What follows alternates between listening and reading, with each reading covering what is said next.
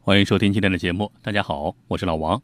今天啊，咱们聊聊历史上爱淑女的曹操曹孟德。这说起来啊，人都有点爱好，这曹操的爱好就比较特殊，就特别喜欢淑女啊，这点真的挺有意思。人家吧都喜欢这个年轻貌美的啊，不，曹操喜欢嫁过人的，哎，觉得那样才够味儿。你看，实际上从这点来说，曹操感情上还是挺专一的，因为他自始至终啊只对女人感兴趣啊，或者再说细一点，只对熟女感兴趣。在曹操的戎马一生中啊，史料中有记载的有名有姓的妻妾就多达十五位之多，这没名没姓的那就更不用说了。刚才咱们说了，曹操啊喜欢熟女。你看，曹操的大多数老婆基本上都是俘获别人的妻子得来的啊。比如说，这个曹操的刘夫人啊，就曾经是袁绍的老婆；杜夫人曾经是吕布手下秦宜禄的啊这个部将秦宜禄的老婆；还有尹夫人啊，就是也是别人的老婆。用现在的话说啊，这个曹操啊，就是个不折不扣的人妻控。是吧？人妻，那上别人老婆的床，尽管刺激，但是当然是有风险的。毕竟啊，不是每个男人，呃，都能像有的男人那样好欺负。你看，刚才咱们说的有一个曹操把秦宜禄的老婆给弄来当自己的老婆啊。当时秦一路是敌方将领嘛，这个被曹操打败之后，老婆也被曹操给抢走了。但是秦一路啊，人家。装着跟没这回事似的啊！尽管被曹操戴了绿帽子，但是还是死心塌地的投奔到了曹操手下，在他手下打工啊。所以说啊，这人很让人看不起啊，以至于到了后来，这个张飞是吧？张飞实在看不下去了，干脆一枪把他给刺死算了。呃，咱不说这事儿，咱们就说曹操就是因为喜欢这个人妻啊啊，终于有一天，好色的他就因为这事儿栽了，而且栽的还挺惨。话说建安二年，也就是公元一九七年，曹操啊出兵宛城，攻打当地的一个地方小势力张绣。这张绣啊啊也算是一个小地方军阀吧。三国乱世嘛，做的也是小本买卖，哪顶得上曹操啊？顶不住啊，那就只好投降。可是曹操这人啊，有点毛病，就是得便宜就爱卖乖。于是乎，忘乎所以，就开始打起，呃，对方的主意了啊！当然了啊，不是打张绣的主意，张绣这男的是吧？曹操不感兴趣，打起了张绣的一个婶婶的主意啊！张绣的叔叔的老婆的主意。当时啊，这个叔叔已经不在了，这个婶婶啊是一个寡妇，据说啊长得特别漂亮，美貌动人，秀色动人，颇有少妇风韵。那曹操啊，早就闻听厌鸣了，早就神魂颠倒了。现在啊，一看啊，我已经是成了胜利者，于是啊，就顺理成章的把人家据为己有，抢到帐中啊，通宵达旦的，那啥。本来啊，你说这事儿偷偷摸摸也就算了，是吧？偷情又不是什么光明正大的行为。可是曹操不啊，曹操人家是性情中人，偏要搞得全世界都知道他俩。啊，在那啥，面对如此明目张胆的艳照门事件，那张绣实在脸上挂不住了，是吧？本来我装着不知道就算了，没想到你们吵吵的满城人都知道，是吧？那那没办法了，一个堂堂七尺男儿，是吧？不管怎么说，那也是我张绣的婶婶呢，婶子长辈儿，居然被你侮辱，那这简直比戴了绿帽子还让人郁闷呢。这更何况啊，还有一点儿，张绣本来投降曹操呢，就是迫于无奈啊，本身也不是心甘情愿的。这愤恨之余啊，张绣就恶从心头起，怒向胆边生啊！趁着夜里啊，就干脆率军偷袭曹操大营。这时候啊，曹操正忙着和张绣的婶子正啊对酒当歌，人生几何呢，是吧？没有一点防备啊，那当然。就被杀了个措手不及，被杀的丢盔卸甲，一路狼狈逃窜啊，一直跑到了河南沁阳，才喘了口气儿。这一回啊，曹操曹孟德那是吃了大亏了，那遭到惨败。你看这一仗下来，他的亲兵卫队队长啊，卫队长典韦战死了，死了就是那个人高马大的啊，动不动两军阵前哎脱光衣服，然后拎着大斧上去找人单挑的那个啊，那么勇猛的一个人，结果也战死了。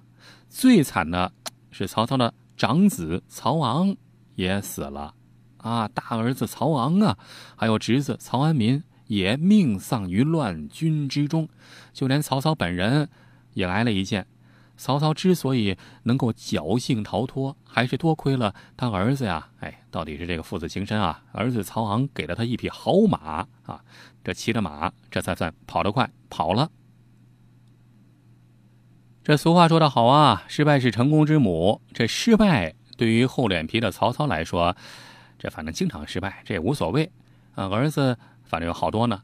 可是曹操的老婆不愿意了，哪个老婆呀？就是曹操的第一任合法妻子丁夫人。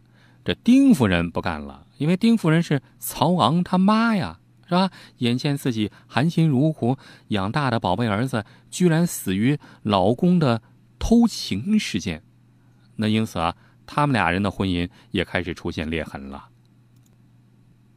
确切点说啊，实际上这个丁夫人只是曹昂的后妈。这个出身平民家庭的丁夫人，在很小的时候就跟着老公曹操打天下，是曹操的第一任合法妻子。可是遗憾的是，丁夫人婚后啊一直没有生育。按照现在的话讲啊，就是这个不孕不育，是吧？呃，这如果放在现在，可能只是个小问题啊。到这个电视广告里面宣传的这妇科医院啊，去做个输卵管手术就能解决了。但在当时啊。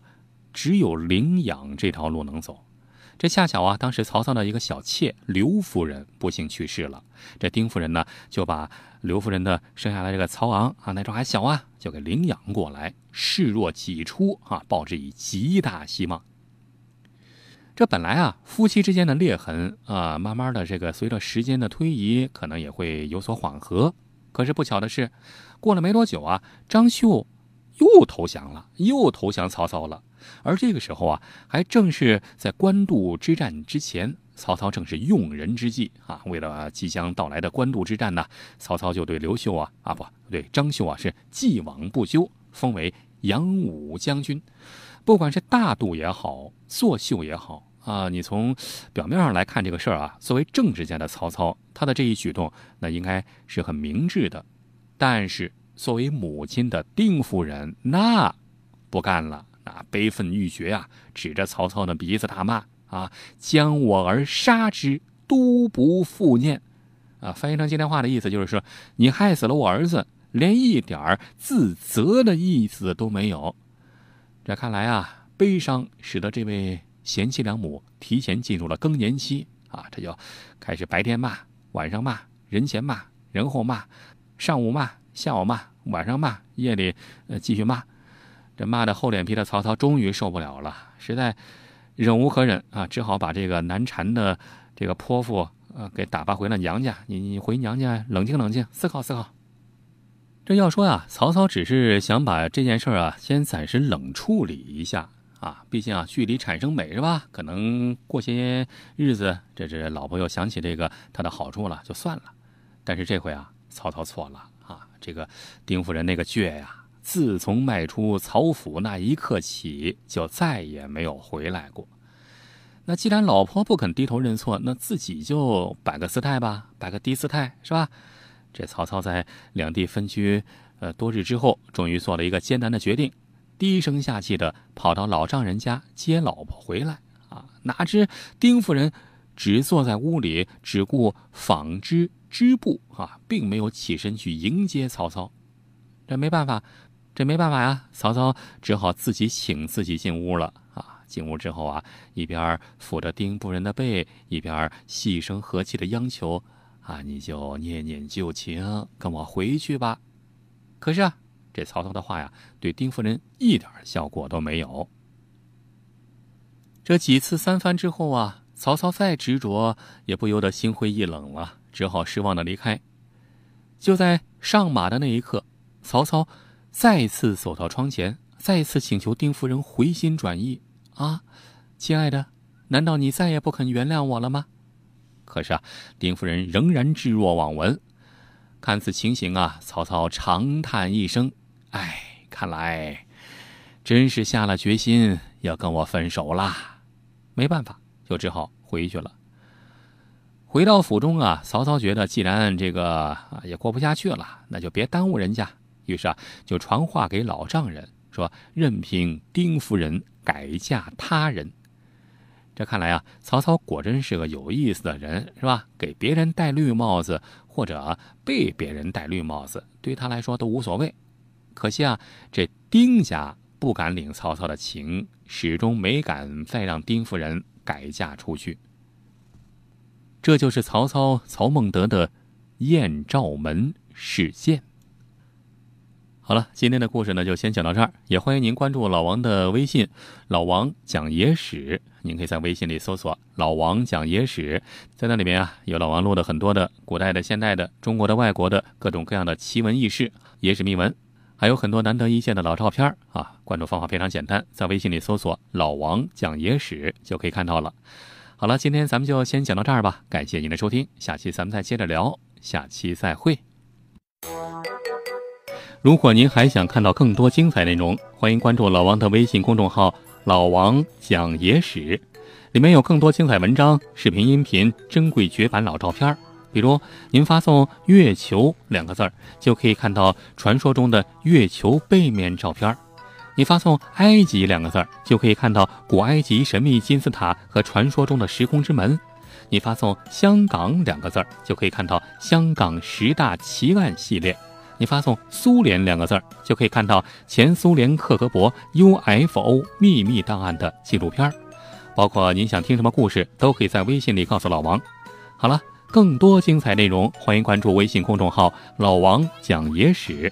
咱们呀，在微信里再见吧。